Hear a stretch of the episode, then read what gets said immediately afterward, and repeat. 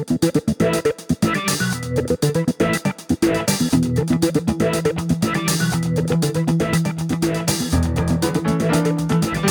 are listening to the SDSU Football Podcast, presented by the East Village Times, with your hosts Andre Hagverdian and Paul Garrison. Welcome, listeners, to the SDSU Football Podcast. I am Andre Hagverdian and joined, as always, by Paul Garrison. How you doing, Paul? Fantastic, brother. How are you? I'm doing good, man. We made it to the Big Five O. This is episode 50. Unbelievable. Unbelievable. It's pretty cool how uh, we've ended up here, you know, after we've mentioned it on the podcast a few times that, you know, when we started this, we had no idea where it was headed. You know, maybe do one one or two a month, and we've Yeah, definitely uh, over overextended that uh, estimate for sure. No, but it, and it, it's been fun. It's been fun doing these, man. And I think it worked out really well because this this episode, man, is is super exciting because I think as as as you said, one of our guests, people really enjoy the guest more than they enjoy hearing us ramble. So for 50th, man, I think I thought we got the perfect group of people to uh, come in and talk. Yeah, for the 50th episode, we didn't get just one special guest, we got two. There you go. Uh, and we'll get to those a little bit later. First, let's let's do a quick recap of the San Jose State game. You know, I think it was the fir- the best game of the season offensively for sure. Mhm. Um, a lot of big plays offensively, big plays defensively. Obviously, didn't get to didn't get off to a great start, but um, how it ended up was obviously something that a lot of Aztec Nation were very happy about. Uh, how did how did you uh, take in that game? I thought Jordan Byrd was the hero of that game. Um, I thought that there was an opportunity for that game to get away from the Aztecs, for them to, you know, they, they don't fold. I mean that, you know, that's that's just not who they are. So would not expect them to. I would never expect them to to give up on a thing, but the momentum was just so far in the other direction um, that it had the feeling of like, uh oh, you know, and and judging by how the season had went if there was a team that was going to win convincingly, it was going to be San Jose State. It was not going to be the Aztecs. And so for Jordan Byrd to hit that home run touchdown um in you know the the kickoff return. And i mean the way he did it man i mean that that was not it was not one of those you know like against utah last year where it was just blocked so perfectly that him and you know cepho could just run through and nobody would touch on them you know? So i i just thought that that was a special moment by a special player. It was just needed. It was just needed for for for him to be able to step up like that It was funny when they asked him uh, what he was thinking on that play. He was like, "I was just thinking about what Coach Deke tells us: is don't let the kicker tackle you." That's what's going through his mind: is don't let the kicker ta- tackle me. And so it was it's it's pretty cool. He became the first player in FBS since 2018 to in one season to get a kickoff return touchdown, a punt return touchdown, a receiving touchdown, and a rushing touchdown. And he almost had a passing touchdown. i'm kind of mad at jay rudolph now Yeah, the defender did make Jay Rudolph could have made a bigger, better play for the ball, but the defender was also there. And Oh no, he would he would have had to have made like a sports Yeah. center top 10 play where you know you've seen it a couple times where they go around the defender and they're able to like pin it against their back. Um no, he didn't really have Yeah. a chance. I just meant that, you know, if he could have come up with that to to be able to throw. But hey, there's there's two more games and uh you know, maybe it can happen. Yeah, what I think the best part about the offensive production was how balanced and spread out it was. Um, you had three receivers that had at least four catches. Each had a touchdown, and Shavers and and Matthews and Mekhi Shaw who had a big game himself. So uh, Jalen Armstead had his first career rushing touchdown. You know, he had a he had a punt return touchdown when he the Arizona game where the ball hit the the back of the up man and and Jalen fell on it. So that was his first touchdown touchdown, but this was his first rushing touchdown. The offense is uh, definitely on an upward swing over the last five games, and this was the best performance, most complete performance, if you look at it that way. Fres- the first half at Fresno might have been just as good, but obviously that didn't that didn't su- sustain for a whole game. And the way the game ended, there's not a lot of positivity uh, to look back on. But uh, it's going to be really cool to see how the team finishes out the season based on how they're doing offensively and defensively because the defense is playing really good too.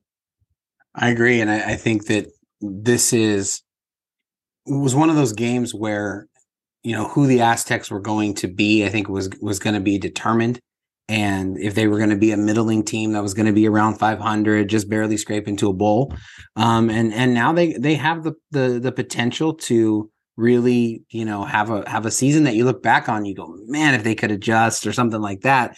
Um but but they're right there doing that and and i think not only does this help for these last two games and then the bowl, but with the idea that you know that Jalen Mayden is coming back and what it can mean for next year, I, I think that um, you know you could look back at the San Jose State game as as one of those games where you really saw it come together for the first time. As you said, spread the ball out. Um, I thought Mekhi Shaw was just fantastic, and it, it you know he's had moments but just to be consistent throughout a game as as being a dangerous target, I thought that was pretty special for for you know a hometown guy, a walk on. Just thought that he played really well. Yeah, you know, we've talked a lot mostly about the offense, but the defense obviously came up big after the first two drives. Five sacks, you know, Brady Hoke had, you know, maybe some reverse psychology talking about how the defensive line for San Jose State he thought was the best in the country and how, you know, he knew that that would tick off you know players in his locker room, and and it worked because those guys played really well. Jonah Tavai has just been a monster this year. He had three sacks. I think he's near the top in the FBS in, in terms of pressures, sacks. Have an amazing year. Like I think you know we've been talking a lot about Michael Shawcroft for potential defensive player of the year in the Mountain West, but you'd have to put Jonah Tavai up there along with some of the other guys from the other teams. So he's just been playing lights out, and the secondary the, has really improved its play as well. Uh, both the safeties and the cornerbacks are making plays and not giving up as many big plays. So uh, a lot of a lot of positivity uh, on the defense as well. Completely agree, and you know, uh, following up with your point about Tavai, when you start getting in that hunt for for conference player of the year, there's just those games, you know, and to have three sacks he had un like I can't remember the number, but it was it was five or six pressures. I mean, he he was just he might as well have been a fullback for San Jose State because he was just in the backfield the entire night. They knew to to block him, obviously, but they weren't rushing more than four guys very often. They were, you know, dropping a lot of people back, and it didn't matter. And it didn't matter the angle that he came from. It didn't matter what what was going on, he was going to pressure the quarterback, and it, it was it was, you know, you talk about conference player of the year, and I would say like before San Jose State, you're like, oh well, you know, Prowl, you know, there's other guys, but man, he he he had a special game. I mean, a really special game. And then, you know, Des Malone, I think, has really helped to solidify the defense in just being able to hold down one side of the field and allow just kind of the other parts of the field to have a little bit more help from from other players. I think one of the big stories of the year is um Cedarius Barfield.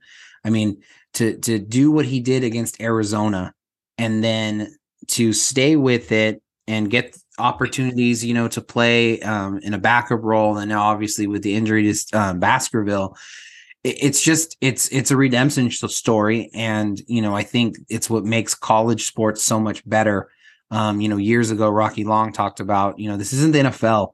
If somebody has a bad game, you don't get to cut them and go get somebody else. I mean, these, these are your players. And to see a young man, you know, start really high because there were high expectations for him in that position.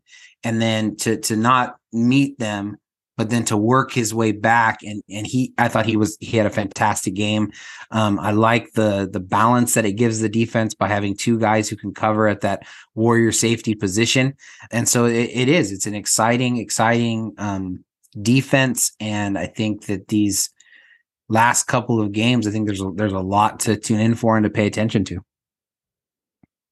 Yeah, I mean, I, I know we a lot on social media this week talking about Mekhi Shaw potentially getting a scholarship because he's a walk on, but Devon Celestine yeah. is also a walk on, and he's right. been a starter since week two. plays every snap. I think the last two games he's played every snap on defense, Mm-hmm, maybe even more than the last two games. Well, I definitely some once Baskerville went down and Barfield came in, I think Celestine has been playing every snap. So Yeah. probably, and I believe they have one scholarship open. Okay.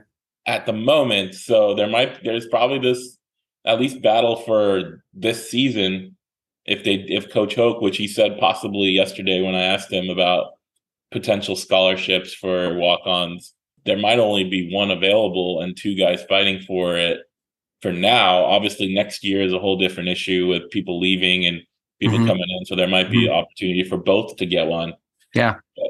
No, I agree with you, and and and it's a good segue, um, I think, to the conversation that we had with Craig Smith, where we were asking him about walk-ons and how that works, and guessing and having no knowledge whatsoever. But you know, maybe one of them has an avenue to be able to have more financial help with Yeah. the tuition than the other one, and that might make sense. But if all things being equal, I think you got to give it to the older guy, right? Yeah, Was right. I mean, he, I think I think that would be a, a good way to do it if there was only one. But um, I think looking in, into next year and what these guys have meant, it, it would be um, a surprise or definitely a topic if if these guys don't have a scholarship next year. yeah. As you mentioned, our first guest today is Craig Smith. He's the new director of player personnel at San Diego State. Uh, he took over from Matt Rosano, who was the previous uh, director of player personnel. Craig has been with the program for a couple years under operations, so um, he's not new to San Diego State, but he is new into the recruiting world. And it was really cool to kind of pick his brain on the on recruiting and how the transfer portal and NIL and all that stuff has factored into how that works. And with with early signing day coming up in a month, it's a really busy time. A lot of stuff going on, so we were appreciative of him to you know take 30 minutes out of his day to come talk to us. So let's get to that interview. We want to welcome Craig Smith to the podcast. How are you doing today, man? Doing pretty good. How are you guys? Well, Doing well, for sure. Good, good. the early signing period for class of 23 is just a few weeks away you know you have some verbal commits obviously th- this program isn't allowed to talk about anyone specific until they sign but what does the program hope to get done before that signing period day Yeah, the biggest thing obviously is starting with your needs. Um, obviously, you kind of start there with any class, uh, kind of obviously seeing where um, things are falling, and that's a little uh, challenging uh, with the new day and age. A little bit with uh, the transfer portal, a little bit, and also with uh, the COVID years. Um, so that obviously plays a factor. Um, and with our program specifically, we, we really hold those conversations postseason. So sometimes the discussion of position needs and numbers are kind of always uh, forever changing. And, you know, we can use an example and uh, talk about Jalen Mayden, for example. Obviously, started out, had him at the safety position um, and that type of number. And now he's at quarterback and uh, coming back, you know, already announced that. You know, those numbers are forever changing because, you know, you're recruiting certain positions and how things kind of uh, uh, transpire there again, that's kind of the starting point is always uh, figuring how what's your what's your recruiting and how many you're recruiting at those positions, um, and then obviously starting in San Diego um, is our, our very first starting point. Yeah it, it's you mentioned that about the numbers game right with scholarships and things like that. Obviously the primary focus right now is 23 but you guys are pretty deep into recruiting for 24 as well. So how do you and the rest of the staff kind of juggle future seasons when you're having these discussions with players and you don't know if you're who you're going to have back and you know how many scholarships you're going to have so things like that? Yeah, and uh, really we start, and that's kind of, and every program handles it a little differently when it comes to how far out are you recruiting, um, and how you know you they call them committable offers. That's a big thing you hear out. Um, and obviously, when you're recruiting those younger guys, you're obviously looking athletically. Um, if they fit, uh, fit obviously the mold and fit your program, and then get to know them a little bit. But you're really always you got those better relationships, obviously. And, and NCAA rule obviously you know permits certain things. Obviously, like right now we can't talk to 25s. It just you know a little bit a little ways ago we were able to talk to 24s now. So uh, really we're starting that that relationship building process. But again, we're really just looking at overall um, athletic ability at a lot of those positions and seeing if they fit our mold. We're putting you know offers out there, but a lot of times people are making those decisions this early. Um, so we don't have to really know exactly where our numbers are when it comes to those positions quite yet for the class, but we do know, hey, if we do have a safety spot, this is a guy we definitely, or if we have you know this type of spot open, uh, we definitely want to obviously you know look at this kid. Um, he's an offerable kid. Uh, so that's kind of where that starts with the 24s.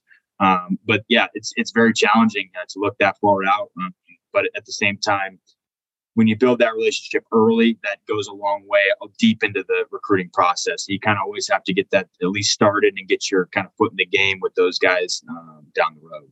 So a big topic um, everywhere in college football is conference realignment, and I'm got to imagine you're asked about it. The team's asked about it on the recruiting trail. I mean, how do you how do you respond to recruits considering San Diego State has been at the center of everyone's predictions and all that kind of stuff? Yeah, uh, and that's kind of uh, albeit it's funny you say that. And, uh, uh, with certain articles or when certain things are released, and, and that's kind of what we always reference. Uh, obviously, when it comes to our program, we're never going to put out something and put a rumor mill and stuff like that. We're always going to use hopefully factual items because as recruiting is, that's of the recruits are doing their homework and fact checking because everybody's obviously selling their own programs. Um, so the nice part is, you know, with conference realignment, if you go out there on the internet or go out there on anywhere you search us, um, there's a lot of people talking about us in that conversation. Um, so it's something we're not just, you know, making up uh, internally or trying to sell to a recruit. This is real talk uh, when it comes to obviously there's major major networks putting out that we are in those discussions or, or in those mentions so in, in our obviously our athletic director has come out um, and made statements that we are obviously in conversation and those different things so there's obviously things that we reference and try to keep it factual um, when, when, it comes to the referencing of that but yeah i can tell you when uh, it kind of i'm going to say it hit uh, national networks that was about latin it was last monday is where it really uh, picked up we had people, and I'll be the first to say we had people, you know, major recruits hitting uh, that may have not been uh, somewhat interested, but now are interested. Um, and and to be honest, some some don't honestly realize what the transitional period will be. Some think it flips overnight when that stuff happens. Um, we obviously know that it doesn't, but it's exciting. Obviously, that excitement uh, builds a lot of uh, things we can kind of carry on to with especially the freshman class high school kids specifically because by the time they're here and you talk 24s right there uh, again, they'd be a year removed if that was the case. You know, if we were entering, you know, if it say it takes two years, that's kind of always the, the timeline I think in my head. But uh, again, those guys are really that they'll be real for them. We'll be in the conference at that point if that's the case. If that's the route we went. So again, definitely helps in recruiting. Uh, we definitely reference it, and again, but we try to keep it um, obviously very factual. Hmm. Very, very interesting. Uh, another huge selling point, obviously, Snapdragon Stadium, and and I guess there's multiple elements to this. Uh, for years, right, playing up in Carson, just having that opportunity to have local kids be able to come to a game um, is huge. But could you just touch a little bit, I guess, on that, and then also touch on just the the demand of recruits wanting to come see the stadium and and how all of that, those visits and things like that, are going. Yeah, and uh, it's funny, and obviously I took over uh, for uh, Matt here as of recent uh, in the last season. So um, hearing him, and I was very close with Matt and got to you know ask questions. I still asking questions to this day. He still lives in San Diego, and you know the different dynamic of not just Carson, but obviously at Qualcomm uh, prior to was the ticket demand and all those things um, were a lot. Uh, you had a lot more obviously availability, um, so there was no denial. It was actually an open link. Um, so we've actually had to change our process when it comes to you know ticket request and recruiting in general. It, it is all a um, I would say I'm going to say invite basis, but at the same time uh, we start locally. We obviously are always going to start locally uh, when it comes to that, and obviously, but we can't. It's not limited uh, just the seating capacities and all those different things uh, when it comes to Snapdragon. So it definitely has uh, created obviously excitement uh, when the recruits come. Obviously, it's a huge selling point. We've had multiple multiple recruits that have visited all different power fives and obviously have been blown away by snapdragon. Um, so that that is definitely uh, whether you, we it's, it's always hard choosing if we're going to start with it or end with it uh, to be honest with you on visits and, and different items because uh, that's always a debate. Do you want to go out with a bang or do you want to start with a bang? It's kind of always the uh, the debate we have. Um, and again, we're having events out there with official visits. We got official visits coming up. We do. We've been having lunches out there with uh, our top official visits during the season. So we actually have that prior to the game. Uh, we're out on the pier. Uh, we have a lunch out there with the families and the, with the recruiting staff. And uh, we have we have a big event coming up uh, in December for a big official visit um, in the eighth, uh, 9th. So those uh, again, we are definitely going to use that facility as much as possible because uh, obviously it's uh, it's a wow factor for us. You mentioned Matt, obviously Matt Razzano, your predecessor. You know, he did a great job in that role. What were you? What aspects of his approach were you careful to make sure to continue uh, when you took over that role? Yeah, a lot. Uh, to be honest with you, that was the very and obviously this is a, and I'll be the first to admit uh, I had a lot of learning to do in this uh, job. I was not recruiting prior, so there was a lot. I was one of the things I lean on. Obviously, people have wisdom in this area, and also coaches. Uh, Coach Horton is a guy I lean on, but Matt um, obviously did a lot of great things. Um, his classes speak for himself, and the you know the people that he helped uh, bring into the program. But again, his biggest thing, honestly, was he, he, had a great system in place when it comes to the processes um, and letting those play out. And, and obviously, and we call it, uh, we say we call it hallway recruiting, uh, is what, uh, you know, you don't want those things where you're just throwing things out there and there's not much sticking. There's got to be a process and organization to it.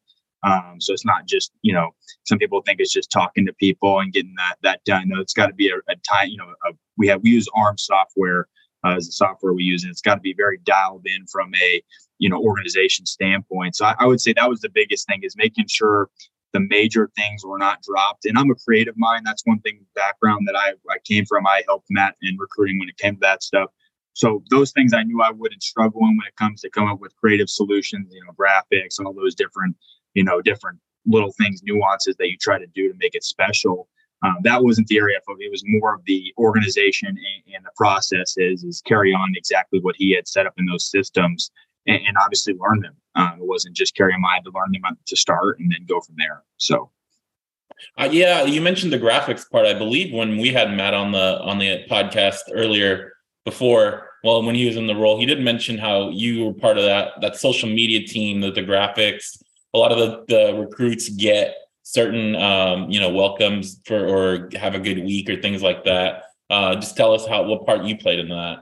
Yeah, so originally, um, I would say two when I first came uh, here three seasons ago. That was a piece that I dabbled in. Honestly, um, it was when I first got into football or athletics in general and, and, coaching and all those different things. It was one of those things that was just becoming very big in college football. Um, so it was one of those things I self taught myself off YouTube just because uh, it was one of those things I kind of got my foot in the door that way uh, places. If you had experience in that, they kind of wanted you to be a part of the staff. So I used it as something to kind of separate myself uh, originally when I got into the industry. Um, and then I carried on. Then I got to meet a lot of people and network uh, with a lot of people in this industry that really was in graphic and creative media. Um, and so I built a lot of relationships that way. And so once I got in and got into different roles, I saw a notice here that you know we needed to get somebody in a role, and, and Justin uh, Truong who's uh, really done a fantastic job for us last year. He's actually been an intern. Um, I'm not to speak uh, ahead of schedule, but hopefully uh, here soon uh, there may be he may be on our staff, so we'll see. But that uh, again, he is a game changer for us, not only for our recruiting, but also just with NIL and all the different stuff. He the access to media for our current players um, and the amount of photos. I mean, if you go through and School Sparks is a a company that evaluates uh, creative media across the country. Uh, there was a stat put out last year of how much interactions we had changed over the last year and how much generation social media wise. And that plays into recruiting. And that's why I reference that. I know it's team related, but again, them, them seeing our brand and them seeing us and our football program, um, obviously going throughout the schools is huge. So that that's kind of the part that I played. Is kind of I was the middleman after I was the starting piece. I was really building the graphics, doing it all video wise uh, initially and then uh, really have just been managing more or less now with Jamie. And obviously, Jamie does a phenomenal job, but uh, there's a certain amount of manpower, and with how college football trended, uh, you got to have someone that's doing recruiting pieces, game invites. You know, you do the good lucks every week, uh, and we do. You know, obviously, you do mass um, producing of that type of stuff. So it's a lot of work that goes into it. But right now is more or less again, Justin does a phenomenal job for us. And I kind of just oversee, try to get ideas to him. Um, you know, we just made a new name badge, so we're really excited about. We met with a, a company called Ghost Mail. Um, they do a bunch of different creative media stuff that they come up with ideas. So again, it's just kind of the overseeing piece of that is what I'm more involved in. Yeah, we're really appreciative of Justin. He he really treats our media people really really well on the field and um, those relationships and stuff. But NIL, one time transfer rule. Um, the conversations a year ago was, man, what is this thing going to be? How is it going to work? being a year fully into it, what is it that you, I guess, know now that maybe you didn't know when this process started? It's uh, it's funny you reference a year, and I would reference uh, something I don't know a day ago about it. So it just, it just, again, it's forever changing. Um, obviously, Michelle, who's our NIL coordinator, has done a phenomenal job.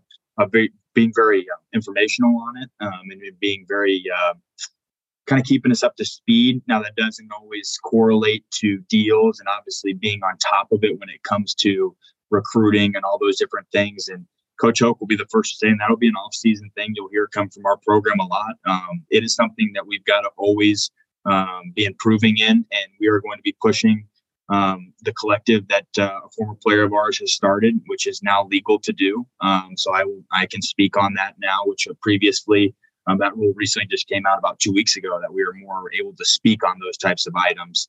Um, so we're going to be pushing things like that because it is a game changer for us. Um, again, you saw you're going to see on my social media I retweeted a deal that came from that recently. Um, you're going to see my retweets of all those guys that were posting on deals that are coming from a collective of ours. You're going to see that a lot more in college football um, in general of, of pushing uh, people towards that because it is again a game changer when it comes to recruitment when we're bringing these kids on official visits.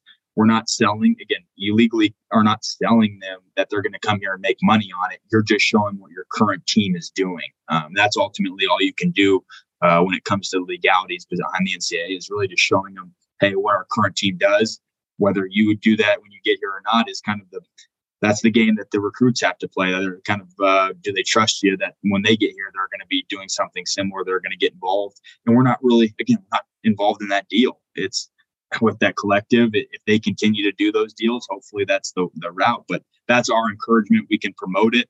Um, now we can obviously encourage people to to give to those um, types of uh, funds.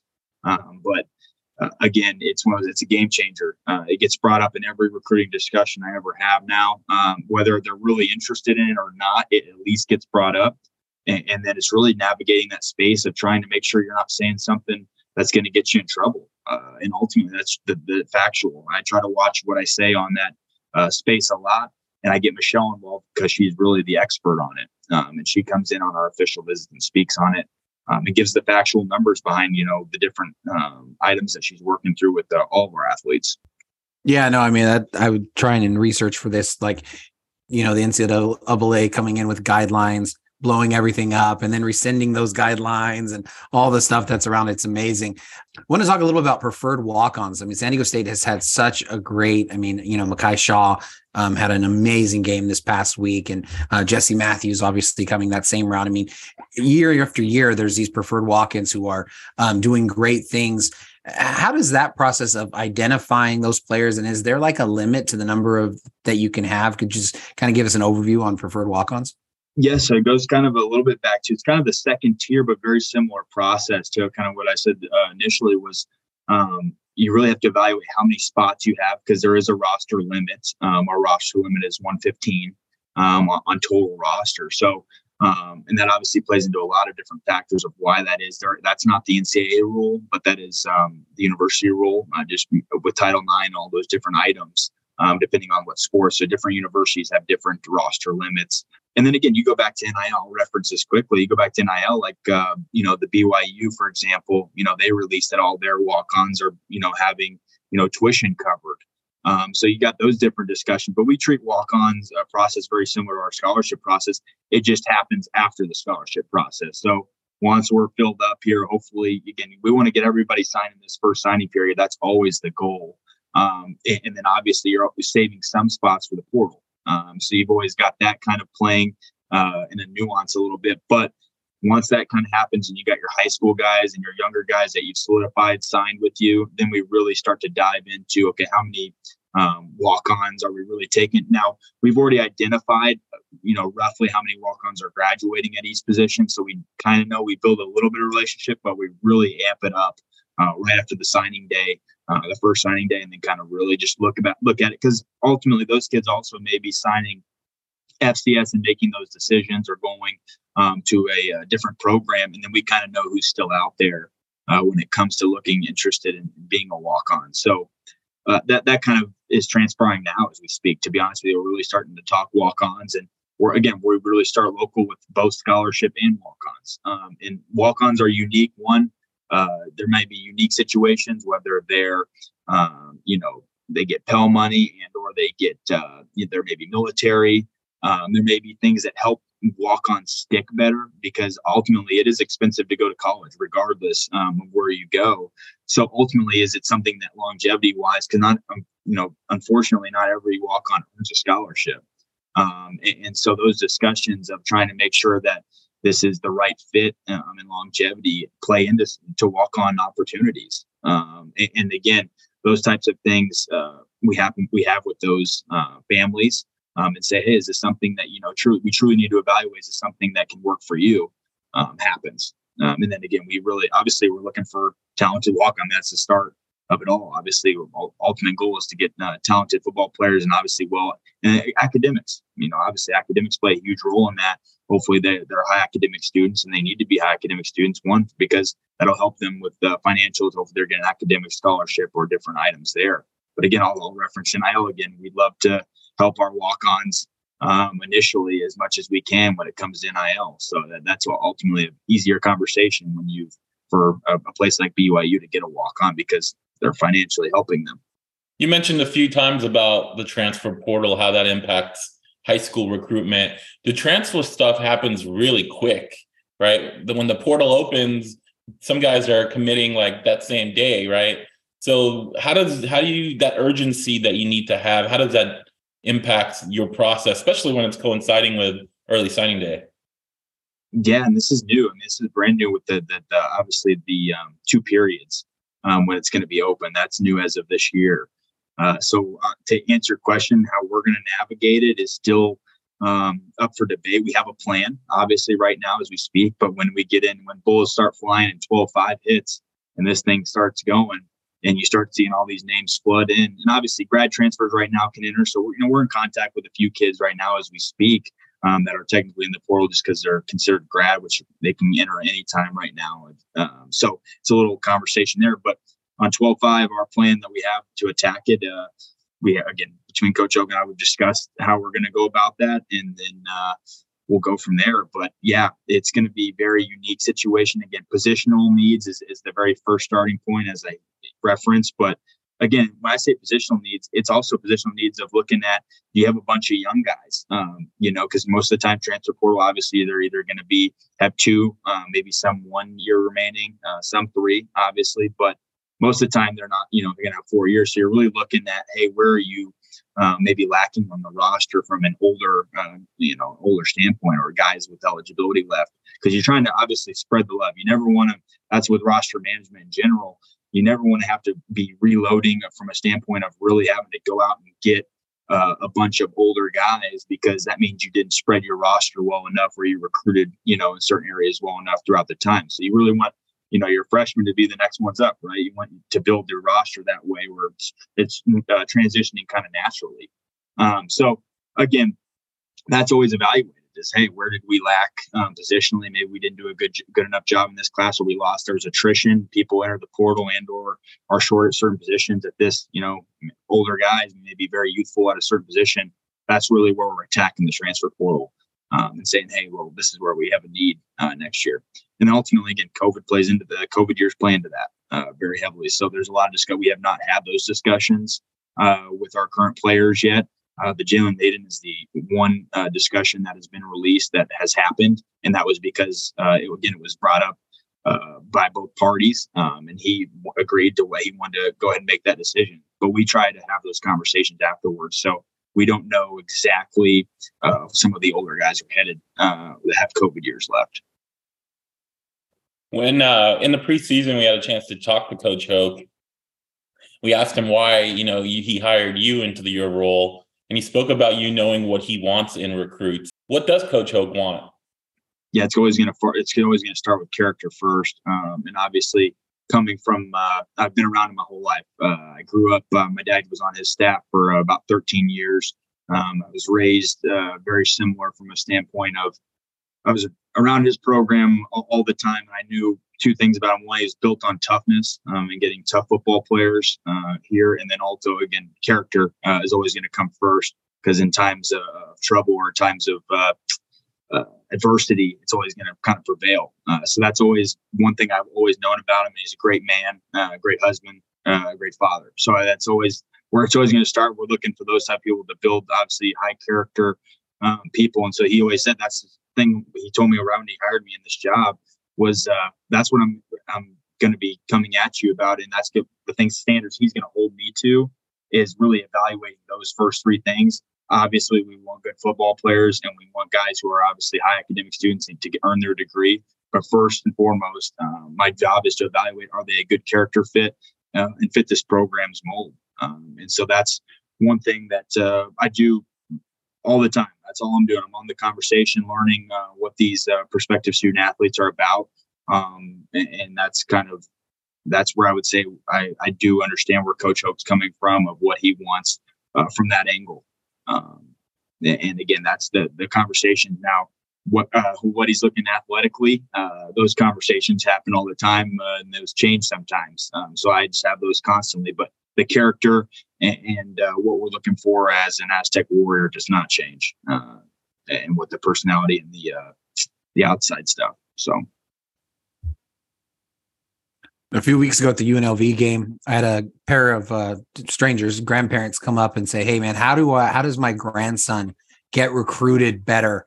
And I gave them an answer, and I wanted. I'm not going to tell you what it is. I want to see if if you were asked that question, um, what do what does a high school kid need to do to be able to elevate himself um, to to being in that recruiting process? Yeah, I get asked this question. It's probably the number one question I get asked uh, because obviously there's so many. Uh, and again, I'm from the Midwest originally. I'm from Indiana originally. I moved around. Obviously, I was a coach's kid. I bounced around. So when I came, I didn't realize how many high schools. Again, we looked at this. There's more high schools in the city of LA than there is all of Indiana. so I like laughed about that uh, when we looked that up. I actually thought maybe San Diego might be in comparison, but there is more in Indiana than San Diego. But LA, there is more. But that question's asked. Obviously, the amount of prospects there are all the time is how do I get noticed? How do I get this? The number one thing that I've now come to a realization of being in this and coaches want to catch a coach's eye or, or be about is in person, being seen in person, either showing up to the office for an unofficial, whether if you think you're being under recruited and the coach isn't getting back to you, because you know there's you're getting emails all day, you're getting all this, there's services, all those things. Football camps, summer camps are huge that I've noticed to get noticed at again because those services are all there. You you know all the different uh, recruiting services are all at these camps, um, getting your name out there, and then also coming to game visits, uh, showing up on unofficials, showing up in the office. I mean, people that show up in the office in person is by far the number one way to get noticed. Now, I'm not saying everyone can do that. Obviously, there's distance, there's travel uh, restrictions, all those different things. But in COVID, unfortunately, stopped a lot of that. At one point, it was all virtual. Uh, we didn't even have people hadn't even seen campus that showed up on you know the first day of classes hadn't even seen campus during those times. So that is the number one way, in my opinion. Uh, the emails, the Twitter, and now Twitter is probably the biggest communication piece. I will say, um, email is is starting to die a little bit when it comes to that. Um, you get emails, and only because a lot of time, honestly, some of those things are flooded into the spam or junk, and not even end up in those. Just because really email is starting to tag, you know, anything that looks repetitive that they're blasting out to multiple people, it goes into spam sometimes. So uh, I would say Twitter is the best uh, when it comes to messaging um, if you're trying to reach somebody. Uh, and then film wise, uh, again, that's that's a, a, a, art. I call it an art because initially we're always going to start out with a highlight. But our staff specifically, we are huge on watching full game film. Uh, the subscription service we have with Hudl, we have access to all high school full game film um, wherever in California, all the recruiting states, Arizona, et cetera, Nevada. Um, and so when we get those highlight tapes, you choosing those key clips, those clips matter because um, that's going to get our initial eval. And we're going to say, hey, we really need to take a look at this kid. And then we're going to start watching full game tape um, on that kid. So your clip, your clip choice, uh, and, and, what you put on film ultimately is always, and I was told this by so many guys on staff when I initially um, got here, what you see on film is what you're going to get. You can't convince yourself um, anything else. Uh, you got to see what on film, and, and that's always what you're going to get. They, they may be sometimes six five and look the part. Uh, you may have seen in person, but what they show on film is who they are. Um, so we always start with that piece too. Is film is huge. Um, what you put on tape is is what you're going to be judged by a little bit. So. I like my answer. That's what I told him. I said, get a Hudl, reach out to these coaches on Twitter. I did not tell him to come show up at your office, but you know now I will. Um, so you, I mean, you, you already mentioned the perfect lead into the to the next question. You know, we we ran a few articles um, about the summer camp um, and the winners of the passing camp and things of that nature this past summer, and just the we're kind of blown away by how many the, just the praise that these coaches who go to multiples of these talked about just organizationally the feel etc um, from a recruiting piece um, what what do these camps mean? And and then um, a follow-up with that you know you talked about covid. Covid didn't allow these local kids to have the opportunity to do it. And so just for the the the, the community of San Diego um, in general, football community to be able to get on campus and, and participate in those camps.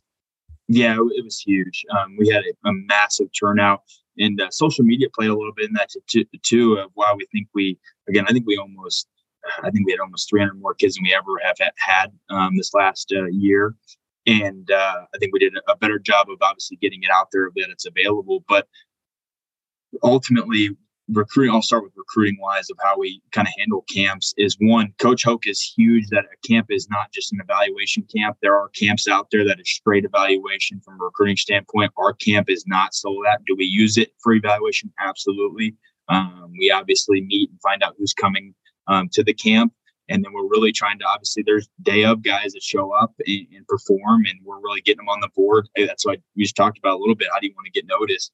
Um, we've took a ton of kids from camp um, that you know checked a lot of boxes for us and got on our board. So we're kind of going around and got radios and kind of I'm getting those days for me. I'm riding on a golf cart and I'm all around the place making sure I'm seeing um, guys if a position coach. But Coach Hoke is huge. Our camp is also a developmental camp. Um, and it is not just about them coming to be recruited and seen and get a couple reps here and there. It is to be coached and be a better football player when they leave our camp. Um, so I think a lot of people appreciate that uh, about our camp. We are going to probably end up doing two uh, skills camps uh, this go around because of the size and the demand we had. And we want it to be very um, individualized from the sense of you don't just come to our camp and get one to two reps uh, in the camp because it's so big and there's huge long lines and the one-on-ones and all those. So we are going to probably do an A and a PM session for that sole purpose of to make sure um, the kids are getting coached uh, the kids are obviously learning something when they leave here. So I would say that's a huge emphasis of Coach Hoke's uh, when we met on camps. Um, and uh, Ruben obviously led the charge in the camp uh, area, but uh, that was uh, a huge sticking point for him. Um, it's not just a recruiting camp; this is a developmental camp as well. Um, and then next, and I would say after that, really the organization piece of that is you kind of be organized. There's so many you know kids out there. When we ever travel to all these different prospect camps in the summer, um, it's being organized from our standpoint of making sure we've got lists of the you know updated list of the registration list so we know exactly hey if we need to get eyes on somebody that we liked on tape and they've already said we already have a relationship with but we need to see in person. Maybe they're from texas we only got one chance to see them we're going to the tcu camp or whatnot. Um, those camps throughout are huge uh, and it's got to be super organized uh, to make sure that obviously because again there's so many kids our coaches can't miss them because it's our only chance to see them maybe in person kind of make your money's worth uh, of that traveling a coach all the way to Texas um, to see him. So again, that's the piece there. And then what it meant meant to San Diego, um, I think it was huge. Uh, and I think uh, I know we're talking about possibly doing a youth camp as well, uh, which I think will help the community too. Uh, which will be obviously for kids not in recruitable age, um, high school age. So I think it was huge from a San Diego. I think it was massive turnout. Uh, got to see a lot more local talent um, and talk about again possibly whether they're not a, a scholarship guy, help being a walk on, maybe getting eyes on those guys. But a community I thought really rallied around it. I think they were impressed by being coached and the organization. It wasn't a waste of time or just a money grabbing camp, um, is what I like to call it. Uh, it's not meant for that. That's not what we're hoping it to be. And if, again, we even said, I think the most feedback we got was it was a very positive camp from that, but we also self evaluated and said, hey, if it's going to continue to grow, we're going to have to split it into two to make sure we keep uh, our integrity when it comes to that um, those items. So San Diego State obviously had a big coaching change on the offensive side mid-season. You know, Coach Hecklinski as offensive coordinator had, played a big part in re- recruiting. So, how did the program transition uh, from a recruiting standpoint with that coaching change? Yep, and I'll be the first to say because I was I was very close with uh, Coach Hecklinski again. Uh, he was on the uh, staffs uh, that my dad was on growing up, so I obviously was with Coach Hoke for a long time. So I was very close with him. And Coach Hecklinski was a heck of a recruiter. Um, don't let it again. If anybody knows that one thing about him too is he was a a fantastic recruiter and uh, always involved and always trying to be kind of, kind of cutting edge with stuff. So uh, obviously, when that all transpired, it's it's not an easy conversation uh, across the board. It's also not an easy conversation when uh, things are struggling uh, with recruits. You know, that's a discussion that happens every week. I'm calling, you know, coaches are calling uh, all these kids every week to talk to them and still build that relationship. And you get those questions. Not every not every recruit asks it. Some of the recruits obviously are uh, a little hesitant to ask the harder questions like that. um, but uh, again, it was something you obviously had to address. We addressed it as one thing. We were not a, uh, we did not hide behind doors or anything like that. Of try not to even talk about it. We came out um, and said this is kind of the direction we headed. Uh, this is where who we're bringing in. Um, at that time, obviously explained who Coach Lindley was, um, and obviously being a former Aztec, and hopefully what he was bringing, and kind of move forward. Uh, that was ultimately what we had to do. Um, is just ultimately move forward, and now it's been fun to obviously over this last week. This last week's phone call for me calling uh, receivers and quarterbacks and all those. It's it's a lot you know funner conversation when you get to say, hey, look what you know so and so is doing. Um, so those conversations become easier, obviously, if you're performing on the field. But ultimately, too, you try to say, you know, it, you, recruiting is kind of whatever angle you're going to take at it. Ultimately, too, if you're underperforming, there's people that are selling uh, that you're you're. That's why we need you. You're coming in for that reason. Um, so that's you know you got maybe early playing time. You know those types of things. That's all recruiting really is. It becomes an angled uh, conversation um, of what your program's currently state is, and kind of trying to angle that to be, hey, this is why uh, we're recruiting you to be uh, for that next bill, or hey, this is you're gonna just come right in. And I'll be the first to say, like, you know, I reference Shavers a lot of times for a long body receiver. If we're talking to a long receiver who can stretch the field, I'm gonna reference guys we have. I'm like, hey, look, Shavers is is graduating. We need somebody that can come in and and do this. Those are the types of conversations you have um, yeah, with those types of items. Yeah, both Paul and I have had a chance to chat with a lot of high school recruits, commits, you know, before they come on campus, and I, I would say 100% of them talk about how they feel like San Diego State is honest with them and truthful and transparent and how it's a family atmosphere. And before any of the football stuff, that's the kind of stuff that gravitates them to San Diego State. And that's definitely something you and your staff and the entire coaching staff and the players are have done just cultivating that culture for sure. Absolutely. Absolutely. I would say that's a, a main feedback we get because ultimately too is those harder conversations there's our hard conversations uh, in recruiting always are um, just with how the, the kind of realm is but I think uh, people at the end of the day like the transparency um, and really sit back and appreciate it. Whether it's not, it's telling them what they need to hear rather than they, what they want to hear um, is always usually our, our approach. All right, last question. You mentioned uh, you're from the Midwest and you had some experience uh, with Coach Hoke. Can you, for those that may not know, can you give us a quick background on how you got into this industry and how you, how what brought you to San Diego State? Yeah, absolutely. Uh, obviously, so I was a coach's kid. Uh, I moved around. Um, my dad's Mark Smith. Was with Coach Hoke. My, my dad was coaching at uh, Indiana State, and then when Coach Hoke went to Ball State as the head coach, um, brought my dad on. Um, he was the linebackers coach there, and then uh, transitioned to be the uh, defensive coordinator there for the last couple years that they were at Ball State. They then came out here to San Diego State. The first time I'm in high school at that time, I went freshman year here at Rancho Bernardo High School. Um, so I was a freshman here in Rancho Bernardo for freshman and sophomore year. Then they went out to Michigan uh, after that, and so then transpired out to Michigan. Was obviously um, being a family atmosphere on our coaching staff, which is still is the case. Obviously, um, very very tight knit uh, coaching staff and family oriented. So uh, obviously, Coach Hoke was uh, like another uh, father to me in some in some ways. Um, I'll never forget uh, when I was I actually uh, got uh, mono uh, my senior year, and actually my dad made me go speak to him because I was so upset I had to miss my final game my senior year. And Coach Hoke's the one that talked me out from going going going crazy. So again, he was like a second father to me when it comes to some of that stuff. But again, I always was around the program. I learned a lot of life lessons, um, just seeing how he operated the program, how he ran the program.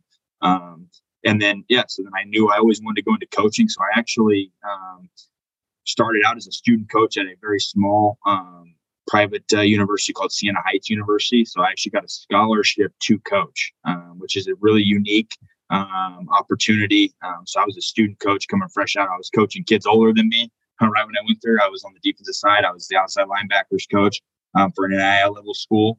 And uh, again, was getting a scholarship to coach. Went four years there, loved every second of it. Um, grew a lot of uh, lifelong relationships uh, in the industry.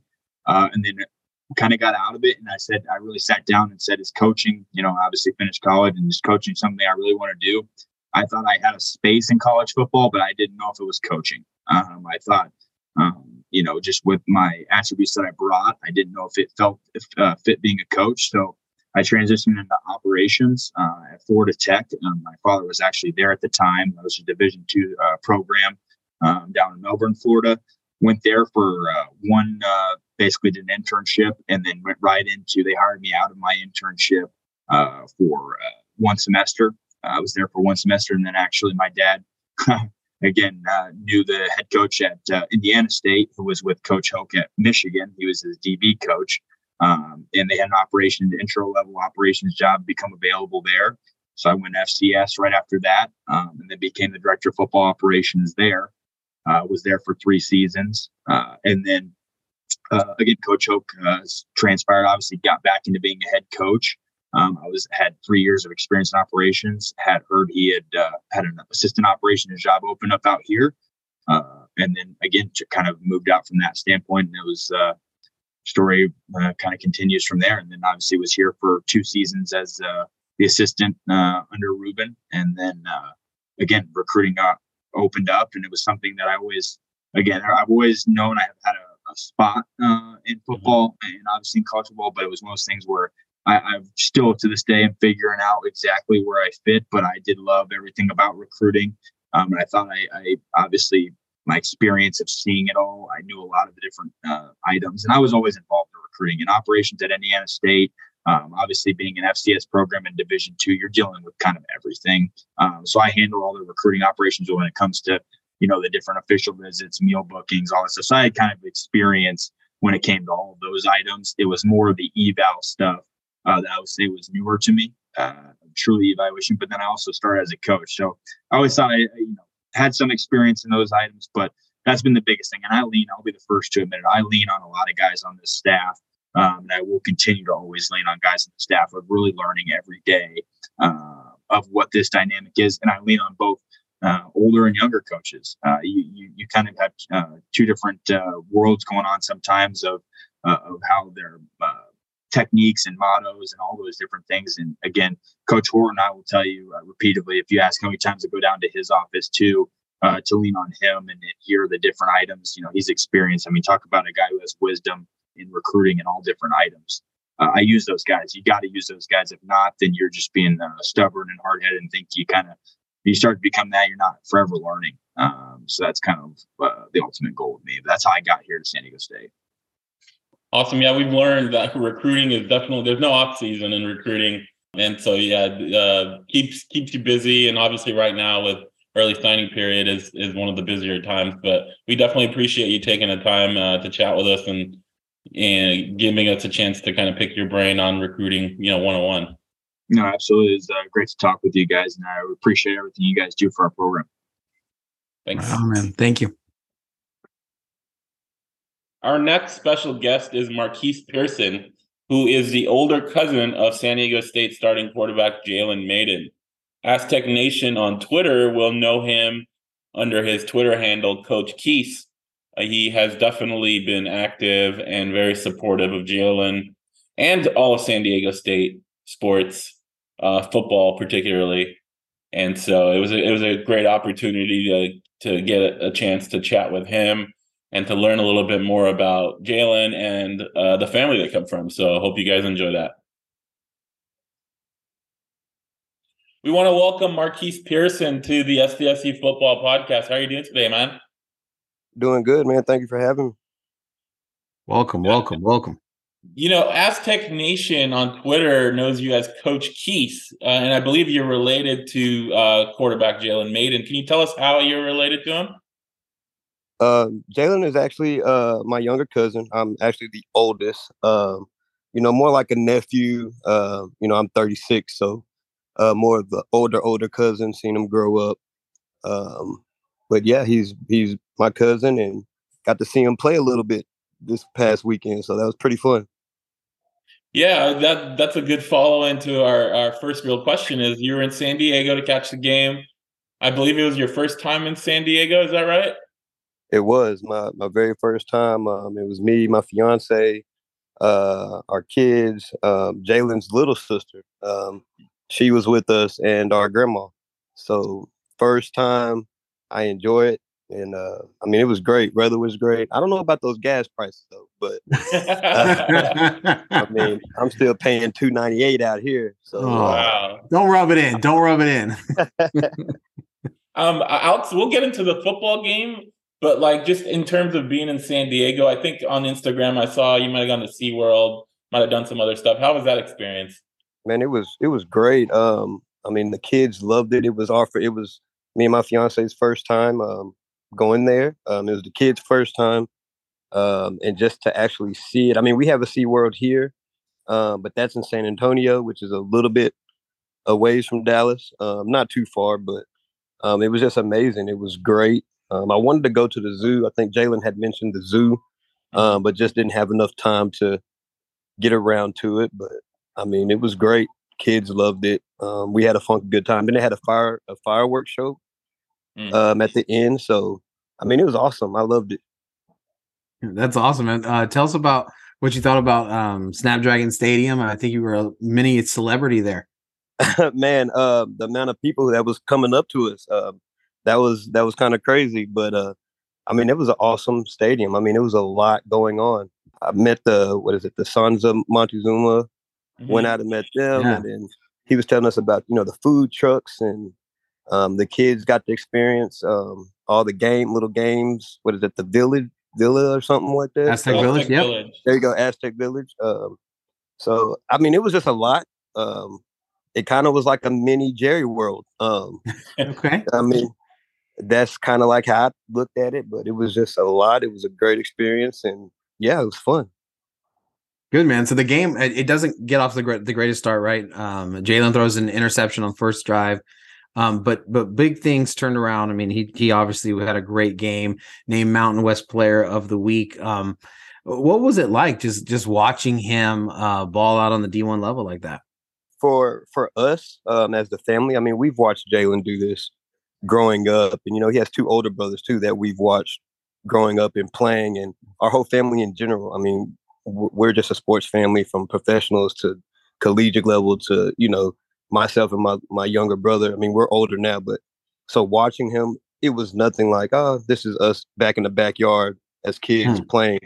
Um, but man, being there and watching him actually do what we all known that he could do and in person i mean it was amazing you know it's kind of stressful i kind of put myself like with his mom sometimes it's if you guys can see the way his mom watches the games it's kind of funny because she's a nervous wreck because she's like oh don't mess up okay don't do this don't do this or she's texting my phone oh my god i can't watch this i can't watch this so watching it in person, man, I don't know. My, I think I kind of got her feel a little bit because you know you kind of hear everybody sitting around you, and they know that we're there for Jalen, and like he threw that interception, and I kind of, you know, I'm like, oh no, and then I'm just like looking around, and everybody's coming. Oh, don't worry about it. Don't worry about it. He's fine. This is great. He's in a great place. We're gonna get it back, and then the game turned around, and uh, it was great. It was a great feeling. I want to go back to Jalen in high school. You know, he was a four-star quarterback out of Texas. I think one of the highest-rated quarterbacks in his class. How good of a quarterback was he in high school? uh Jalen was awesome in high school. Um, I mean, he was the number one dual threat, um, and which I never really got why they labeled him a dual threat. Um, because if y'all know, really, really know Jalen, he does not like to run. He his favorite quarterback was Tom Brady. Um, so he really wants to throw the ball. Um, but in high school, I mean, out here in Texas, I mean, football is everything. So he was in a spread. Um, he ran that RPO offense but they wanted Jalen to throw the ball, and he just so happens to run a four four. So when he did run, I mean, people wasn't catching him. So he, I mean, I think I believe he went to Sachse High School, and he had like almost all the records out there that was being broke by his older brother's class, James uh, James Jr. Um, he is a 2014 class, and that class was ridiculous. And I mean, the quarterback then, his name was Kent, and he was actually a quarterback at Utah State years ago. And mm. Kent had like all of the Sachse records, and then Jalen came along as a freshman, had coming in sophomore, and was just like breaking records left and right. So they labeled him a, a dual threat just because he was running um, and he was getting all these passing yards. But we would just laugh as, as the family, like, he doesn't really want to run, guys. Like, but you know, you had Trevor Lawrence and all of them who was like already the five star pocket passer. So they went, okay, well, he's going to be a dual threat. You know, just kind of that dual threat just kind of came about his high school. But his high school career was crazy. He he so he signed and went to Mississippi State. Uh, you know, there was a coaching change there. Uh, didn't quite work out for him. You know, Jalen said a couple weeks ago that it was his older brother Jared who knew uh, Nick Imbernati, who's one of the recruiting guys for San Diego State from a football prior football tournament, and then he made the connection. You know, when he decided to transfer to San Diego State, what did you and the rest of the family know about San Diego State, and what did you think of that decision?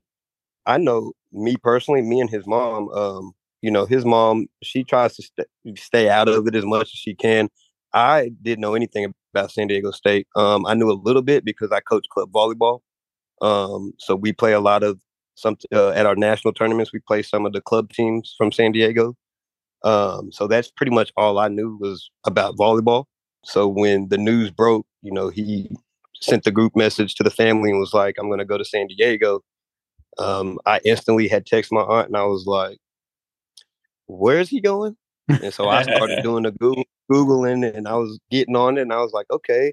And I, you know, I was kind of confused because I was like, this is a, they're a running team. Like, they don't really throw the ball a lot. So it was a little, it was a little surprise for me, but, you know, we've always let the boys, you know, pick where they want to go, decide what they want to do. And, you know, the Mississippi State thing, that was just, you know, that was hard for the family, but you know, he he stuck it out as long as he could and all the coaching changes and just everything that went on just led him to San Diego. So then, um, you know, he's in San Diego and he didn't get a chance to play his, you know, last year.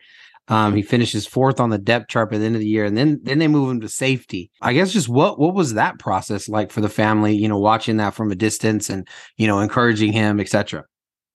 At first, you know, we're we're always going to be behind them. You know, when it comes to uh, supporting each other as far as the sports go, um, it was just, you know, texting, sending them a little text, you know, hey, keep your head up, you know, don't let it discourage you.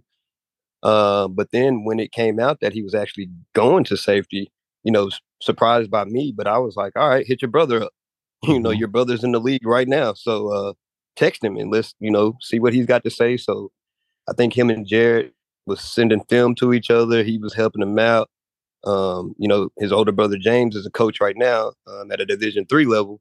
So he was texting, sending him stuff. I was just kind of in the background a little bit. I didn't want to bother him too much because he already got all that going on. And just, but mentally, like my grandma, and you know, she texts him every day at a certain time. It's like, hey, you know, a little Bible verse or something like that, and just kind of keeping his head up. But when I saw him get in that defense, I was like, oh, he's making tackles, like, right.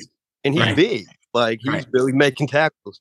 I think he had what like seven tackles or something like that. Mm-hmm. So yeah. I was excited. I was like, all right, well, we got Jared on the defense. Now I got Jalen, and then all of a sudden he's back at quarterback. So it's just kind of funny how that works out. It's absolutely incredible. And, and just personally for me, I, have been this entire story. Um, you know, I, I, haven't seen anything like it. I mean, it, it just it. You know, I've seen players transfer back to a position for depth, but never to play right away and then to just be an absolute star, right?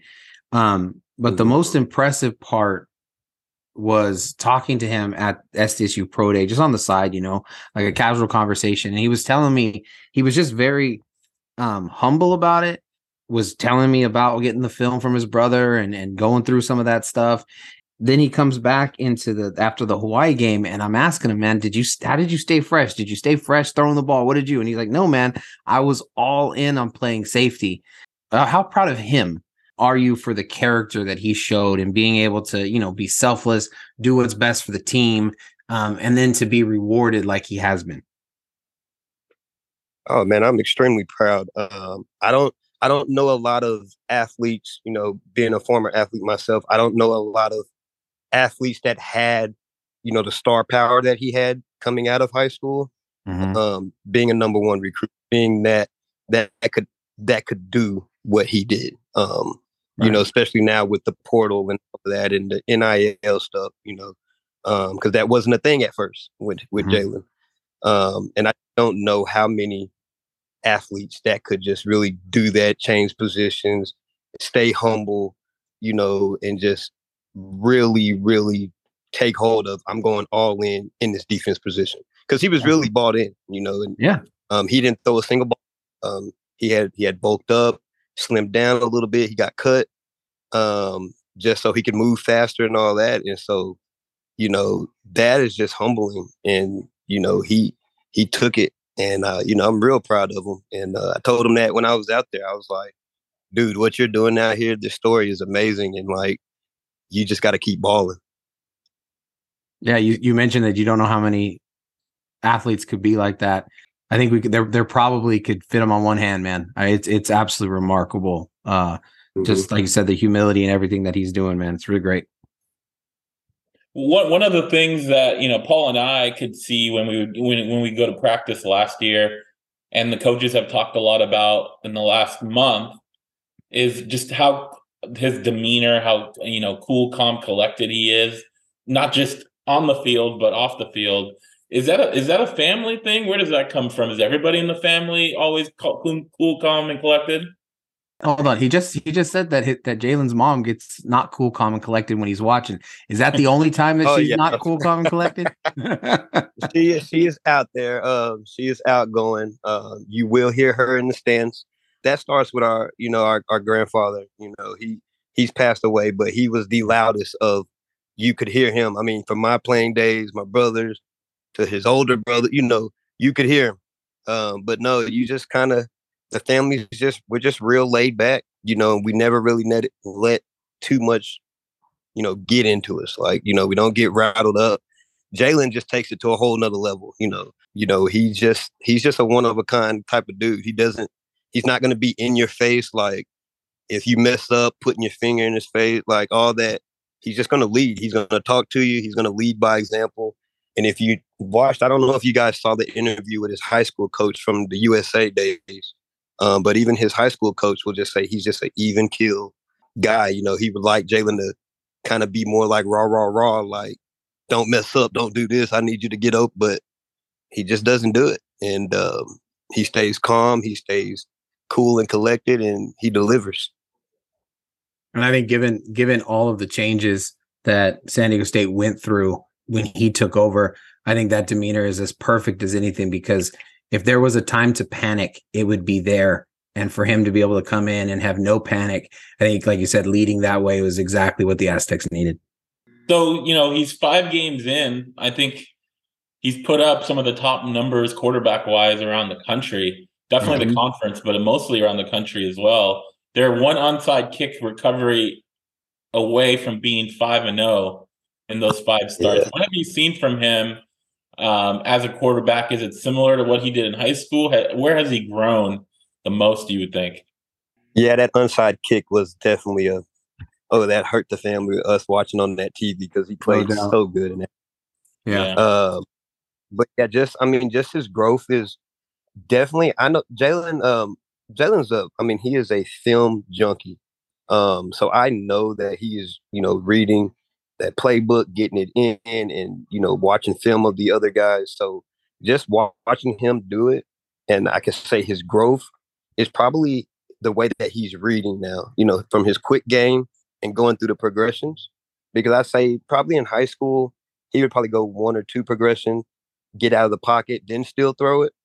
Um, so now seeing him kind of working the pocket, sometimes a little longer than I would like him to, than I would like him to, but that's probably his strong suit is just man he doesn't let that pressure in his face get to him and you know from the fans point of view we're like ah run you know move get out of there you know, throw it. But he is he is surveying that field, and um, he wants to give his guys every chance to open, you know, get open and throw it before he pulls it down and runs himself. So I think for me, that's his. That's where I see him growing instead of having the big 100 something yard rush yards. He's good with the 60 yard. You know, he may break one and get a 70, but passing for you know 290 something. What was it? The 322 first game or something mm-hmm. like that. That's mm-hmm. where he wants. To.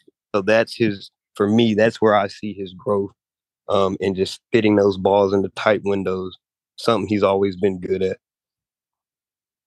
Now they, he announced he and the coach uh, announced last week that he's coming back for his uh, super senior season next year. Um, any more trips on the horizon for you and the family to come back to San Diego? I believe his mother will be coming down. What is it? Not the New Mexico game, but the uh, was it Air, Air Force? Air Force. Mm-hmm. Yeah, I believe she will be down. Um, me, I would like to come down. I mean, uh, me and my uh, fiance got off the plane and we was like, "Oh, it's cold out here. We want to go back because it felt great out there." So we will. I mean, now that he's coming back, you know, would possibly get back out there. Um, you know, I coach my club season runs, you know, towards the end of that. So it's, you know, we just have to look at, you know, my schedule timing. But I mean, I would love to come back out there and see you play again because we definitely had a good time out there. Um, is is there anything? I mean, you know, we've, we've Jalen's had a lot of interviews. We've heard a lot about him. Is there anything that we haven't asked you or he hasn't talked about that we should know about him, either as a player or a person? I mean, not really. I think uh, for the most part, you know, I kind of, you know, I'm I'm on there a lot with my my sports Twitter a lot, and you know, I see what he's saying and all of that. So, I mean, everybody's pretty much asking him what all you know, what everybody else is wanting to know. Um, of course, we all, you know, the families all heard it and see it. You know, why wasn't he the starting? You know, at the beginning, which is kind of what everybody's question was, and it's kind of the same with the family. It's just you know we just kind of sit back and stay quiet and you know let the chips fall how they how they fall you know it just but it works out now so you know he's there and he's making the most of it and now he's you know letting everybody see you know just how good he was and can be it was i think two weeks ago when he was at the uh the press conference i asked him about you know how his family support and what it's meant to him and he talked about how it's kind of kept him in the right headspace, you know, going through these ups and downs, you know, quarterback safety, back to quarterback. So, you know, he's definitely appreciated that. And and I think a lot of Aztec fans have really loved uh, kind of the energy and the enthusiasm you guys have had, not just for Jalen, but for San Diego State. So I think no that's doubt. definitely something everybody appreciates.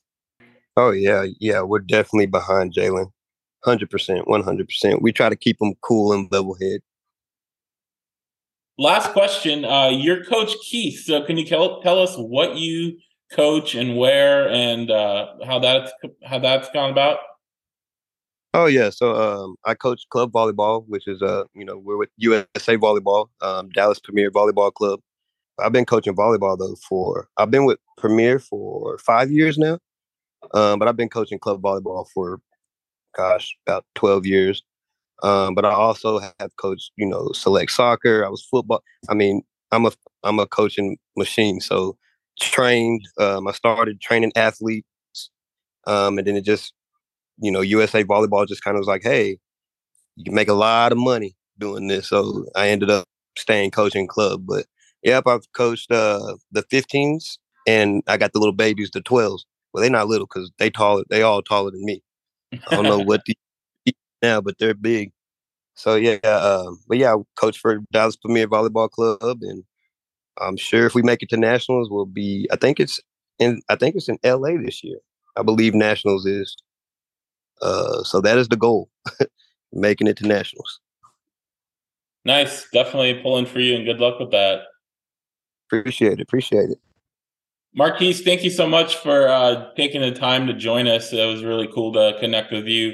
Unfortunately, we weren't able to connect in person, but uh, hopefully, when you do come back out, maybe next year for a game, we'll we'll get to meet up in person. Oh, sounds good. Thanks for having me. Appreciate it. All right. Have a good night, man. All right. You too. All right, Paul. So those are our two interviews for this 50th episode. You know, starting with Craig Smith. Uh, what were your main takeaways from that discussion? I think we've all been wondering where conference realignment and using that as a recruiting tool, like where where that was, and I just thought it was a great answer for him to say, "Listen, you know, we keep everything factual, but yeah, we're talking about it. Our athletic director's talking about it. You can point to these articles and saying, like, look, this is good, and th- this this is something that's being talked about for San Diego State." And he said, you know, we've had high level guys who weren't so interested in San Diego State, and that story breaks from Dan Patrick that you know it's happening, and all of a sudden th- th- these people want to play, and so I think um, play at San Diego State, and so I think the you know the idea that if they were in a Power Five conference, it would just take recruiting to another level. I think you can you can already see that possibility with just that little hint. Um, but I thought it was a great time to be able to talk with Craig. We're sitting here a month before signing day and to be able just to kind of see, you know, what they've been working on, what they've been thinking about and the whole process. I, I thought I thought was really, really great. What did what did you hear? Yeah, just to t- touch on your point, I, I thought it was interesting how he said that higher level, higher rated recruits started calling them to see if, if it was really legit. Right. And then just that whole point about like class of 23 recruits, although you won't they won't get into the Pac 12 or the Big 12 or wherever for next year, but some of those guys probably are going to redshirt. They're not really going to see the field until 2024 you know, those guys where they could potentially be in that power five if you believe the rumors. Uh, but I think that's going to have the biggest impact on class of 2024 guys. Right. Because that's when that that's those are the guys who want to go into those power five programs and do that. So I thought that was pretty cool. And then just the whole NIL and transfer portal thing. You know, Brady Hoke and on Tuesday was asked about all that stuff. And he, mentioned about how you know, NIL has been played a big part of that. He mentioned how SMU has been is gives you know twenty eight thousand dollars to each player. Now, it's remember it's not SMU directly, right? The schools aren't allowed to have direct correct relationship on the NIL deal, but everybody knows that the schools are facilitating these things, or at least people related to the schools in some capacity are behind this. Hundred percent. And so, but I also liked how Craig talked about the the initiative that San Diego State has been help brokering uh, with a former, I think, student athlete doing the NIL store. You know, I've seen those pop up on Twitter and Instagram. That they, I think it came out about a few, maybe three or four weeks ago, where you can go to the website and you can buy a Caden McDonald T-shirt with his name and your number on it, or a you know a Max Garrison or whoever uh, all those guys that are part of that NIL collective. So um, I think it's really cool, but I don't think a lot of people, a lot of fans know about it. You know, a lot of people that may not see that on Twitter or Instagram may not know that they can go buy that and support the players. So I think that that was that's been a really cool thing that I've seen, and hopefully that can become bigger and better. You know, as the years move on. I agree, and and I think that you know the the the the key with all of that is those collectives which like they had, you know, he mentioned, um, Craig mentioned BYU, like the one you're talking about at SMU. You know, these are not pay for play, right? So you don't go and say, for instance, hey, Jalen Mayden, you did really, really good this year. So you're going to get 10 times the amount that everybody else gets. It's everybody gets the same amount and it's completely donor driven. Um, so whether it's purchasing that, whether it's, you know, just going and saying, listen, I just want to support this endeavor and you know here's x number of, of dollars to be able to make sure that these student athletes can they work so hard and they can have a little bit extra to be able to to just have because obviously um, San Diego State new stadium all these things the TV all these people who are benefiting off of their name image and likeness that they can also be able to do the same thing. And it is I mean it, it it's goes hand in hand with moving to the next conference. Everyone understands that San Diego State is not going to be Texas A&M that you know they're not going to be giving out million dollar contracts like you see you know at SC or something. But as long as something is in place, and um, I, I, think it, it, it means a lot to these kids. And um, I think you know Craig said that they it comes up every every time, like whether it's a direct question or indirect, it it, it comes up every time. So I, I, agree. I thought that was a, a really really interesting point. And then the the the other takeaway for me, I didn't quite realize the pressure that he and the staff are under with Snapdragon Stadium. And how I mean that is, you know, it's just like everybody knows that this should be a huge advantage, right? But five years from now, all the lessons of how they use Snapdragon Stadium will be known and they can adjust and they can say, this worked well, this didn't work well, we should do this, we should do this, we should do this.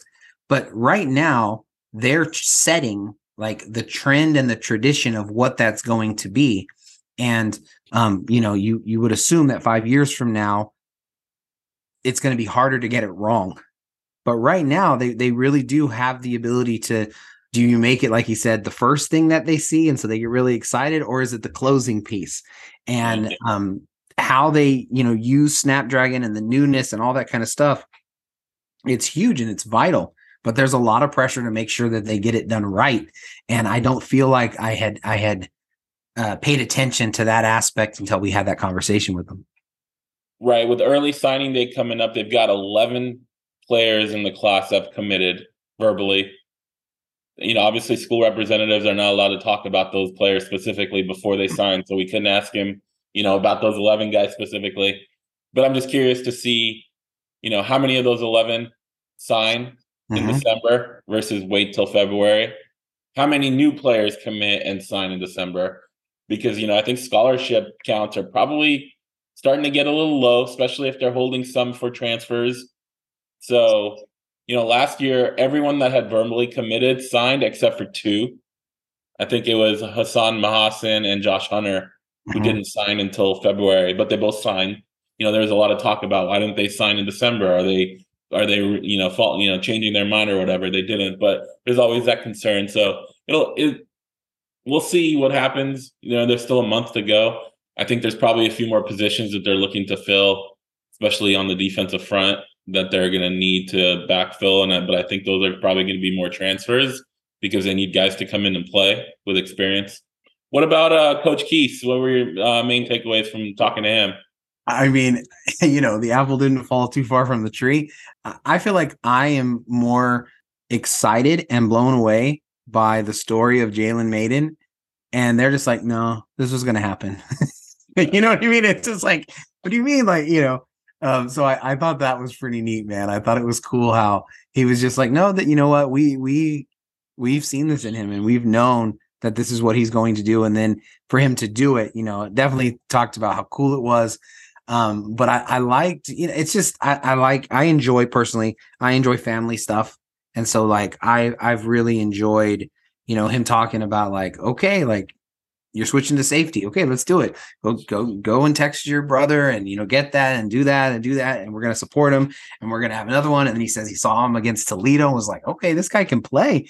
And then to be there full circle and now he's back at quarterback and all of that man. I, I just i really love that family support. And i thought that that it was um it was just great to hear you know from his family because every time that we've talked to jalen it's like oh you know my offensive line my receivers my the defense did really really good. The coaches have put man they put me in a good spot all this kind of stuff and and he's the guy setting the world on fire you know?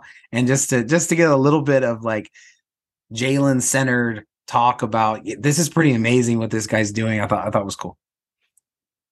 My biggest takeaway was that tom brady is jalen mayden's favorite quarterback. I would not have ever thought that. Why? Isn't he everybody's favorite quarterback that's a pretty. I don't know. I don't know. A, a, Texas kid who who can run with the ball, and which Tom Brady cannot do. I, I would have thought there and left-handed. I would have thought there had been my some other quarterbacks, but okay, no, I see it. Tom Tom Brady is the goat. You know, sure, that's what I mean. That's what I mean. It's like, yeah, exactly. But a lot, most, a lot of people outside of the New England area, you know, weren't big fans of Tom Brady. That's true, but I think it's I think it's clearly a jealousy thing, which means you really really love him, but you just he's not your quarterback. Um, I may have guessed Cam Newton only because I love Cam Newton because of of what he did for my nephew, but um, this that viral video of uh, you know him hitting that that tackling dummy 40 yards down the field and Cam Newton give him that that, that weird stink eye look Um, mm-hmm. that that's went everywhere. But yeah, no, I, I thought that was that was something, and and um, you know, I I, I tried to hit on that question of why why wasn't he further along? Why didn't he stand out? You know, the thing that's always been true is is that guy is a pocket passer. I mean, that's he has really good feel, really good feet, and and he did, and he did the entire time. Um, so I think Tom Brady fits pretty well. Not that I would have guessed it, but I'm just saying. Yeah, you know, I, I, think going back to what you said, having that family support is always is awesome to hear. Uh, but they're, they they're confident in Jalen's abilities with whatever he does, whether he's a safety or a quarterback, because they they know he's talented and he, they know he's smart. They know he works hard. Uh, not that all of that stuff is guaranteed to have a success, but that definitely helps. And then you know, athletic and talent ability added into that, and so it's it's really cool. I like the fact that like you know he he came to San Diego for a game and he was you know met a lot of Aztec fans and uh, definitely felt the love from everybody. Even after the interception, he said people were around him saying that we'll get the, you know, we'll be fine, we'll be fine. That's not typical Aztec fans, right? I, I, I thought Aztec fans would be walking out the door down 14 nothing at that point, right? Or trying to figure out who they could fire this time. So um, it, it, was it was cool to hear that, and and uh, hopefully he'll be back next year for a game, and hopefully we'll get to meet him because definitely seems like a a great family, great person. Yeah, and I I think that um, it's a it's a great I think maybe a segue in the Jalen Mayden story where it's like he's the Aztecs quarterback now, right? The past is the past. It's done. And and you know, um, people asking me about it, like, oh man, he's looked pretty good. I'm like, yeah, for five games. It's not new. Like yeah. this is not this is not like you're going like, okay, what's gonna happen? What's gonna happen? I mean, he has almost half a season um, under his belt as a starter and has been really good every game. And so I think that uh, you know, it's a great segue to say, okay, it happened, whatever. This is this is where it's at. And he's the Aztecs quarterback, and you know they've already obviously announced that he'll be there next year, um, and and so it just really sets up, I think, a, a really great opportunity um, and it begins here with New Mexico. And what on earth are they doing on third down? That was the craziest thing I have ever been able to see from from your preview, which is just dynamite as always. Take us through that. So they have they have the 27th best third down defense in the country, which is great. It's not uh, you know astronomical or anything like that, but that's really good. But the they have only given up they have only given up five third down conversions that have been third and five or longer. Say that, that again. Is, they've only given up third down conversions five times when the team had to go for five or longer yards to get. That's stupid. That's, that doesn't make sense. I, I had to. You know how many times I had to read that to like to make sure I wasn't not understanding it right. Before and how many past se- how many past seven? Uh, one past seven. So they, they've given up. They've given up four between five and six yards, and they've given one five to seven, and then one over seven. That's that's that's crazy. Rocky Long is a wizard. That's that's something else yeah, that's that's remarkable that they do that that they can do. And and I asked Coach Hoke how a, a team can do that, and he talked about how Coach Coach Long gets them to play hard and play fast and go to the ball. But you know, you, there's got to be there's more of that. They've got a great secondary. They've got two of the best safeties in the conference. One's a true freshman uh, who's is tied for the lead in FBS for with by a freshman in, in tackles. Uh, so they've got good secondary, but still, like third and five is not that long, right? You could get a quick pass to a running back and get five yards, or a quick slant to a receiver over the middle, and yeah, that's remarkable stat. Probably the the, the most astonishing stat I've seen all season. I I think you're right, and and I think at one point the Aztecs were averaging 65 yards passing. So and I and I think yeah. this is this is more remarkable than that one. Um, yeah. Okay, okay, okay. So uh fifty dollars, right? We when we talk to Coach Mattix at some point, hopefully over the over the you know the off season before next year, and we ask them, "Did you go back and watch New Mexico and study what they did on third down?"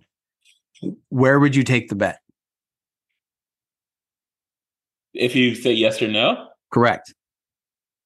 I mean, you you would say yes. Okay, so yeah, yeah, me too. I, I, am just like, I'm, I'm sitting there going, okay, well, I, I know somebody who's going to try to figure that answer out, and what, what he did that was different, and what a, what a resource, you know, the, the different places that, that, that play the three, three, five to be able to, to, to go through and see, you know, how these creative minds are being able to, to attack it. Um, but you know, I, I think that that stat is a concerning one for the Aztecs because they haven't been able to establish much on the ground you know, they've played rush defenses that come in statistically aren't very good and they yeah. look really good. Um, and so, I mean, if, if, that holds, I mean, I thought that was one of Mayden's best traits is his ability to pick up those third and longs. Um, mm-hmm. Um, and so I think that that really is something to pay attention to because the Aztecs haven't been great on staying on schedule and and and setting up themselves in third and shorts. And then if that trend holds, then it's going to be where the Aztecs offense has been the best under Mayden, which is picking up third downs, and versus where the defense has been unbelievable. And so I think that's really interesting. And I, I think the other piece that I'd be really curious about, and again, I'd have to study it. I just wouldn't know is is you know, New Mexico's offense has has been really bad. Like like if the offense from modern day high school switched with them I don't know who would be. You know, they always do that with the best college team be able to play in the NFL. Well, with the best offense in high school football, be able to, you know, um, definitely would imagine that there are better offenses in the FB and the FCS and Division two, probably even than what they're yeah. saying. So I would wonder if a lot of a lot of those third downs that they're able to stop is because teams just aren't risking anything. They're just like, listen, we're going to punt and we're going to get the ball back with with you know an extra 20 yards of of field position or whatever I think that this game is a huge trap game for the Aztecs. They they they they finally kind of broke the fever of a terrible offense. They're, you know, they're at they're at their highest point. Everyone's now thinking that they're good. No, you know what I mean? It's kind of like this new feeling for the Aztecs and they're playing a team that needs to find a way to shortcut their rebuild. And the quickest way for them to shortcut their rebuild is to win on senior night, is to send their seniors off in a good way and to beat Rocky Long's former team, to mm-hmm. beat, you know, Coach Gonzalez's former team. And so I think this, this, if the Aztecs are not there Friday night, I, mean, I think you look at the weird scores that have taken place on Friday nights in this conference. Um, so there, there's there's a classic trap game that that's there um, for the Aztecs, and and and they need to to show up and be ready to play. It, it's definitely got the makings of a classic trap game, but I just can't see how that's the trap game. I agree. I, mean, I agree. I agree. Yeah, there's That's trap, the trap games where when you're looking at it and saying, "Well, this team is really good in this avenue, and it's a really big weakness for us," and this team has played this well against these other teams. With other than that whole third down defense thing, like New Mexico, so much of New Mexico's everything else has been so poor. Yeah. Um, they haven't thrown a touchdown pass since the second game of the season. Yeah. And I think in their last 53 drives, they have one touchdown scored, and they've given up two by the, to the defense on turnovers. I mean, yeah. that's a, that's like the second most astonishing stat that I've seen, and it came with both New Mexico, one positive, one one really negative. But um, no, last last year, last year when when they played in Carson, they gave up like a strip touchdown, and that was it. And it and it felt like they could have had a hundred more series against SDSU's defense, and they were not going to score. It, it didn't even yeah. look like it was competitive last year. Um, so obviously, if that happens again, then you know there's no trap that can take place. But um, I'm just saying it it, it has all of the, you know, because I can't I can't see a way either. I can't see a way either. And as I said, I think that's the trap. But you know, the Aztecs are coming in playing their best football. Yep, as as Paul said, it's a Friday night game, six forty five p.m. on Fox Sports One. Um, thanks, guys, for listening in. Hopefully, you guys enjoyed this fiftieth episode and 50. all all prior forty nine episodes as well. Thanks for all the good reviews and the subscriptions and the likes and the comments. We we read them all and we appreciate them all. So thanks, guys. Have a good night, and we'll talk to you next week.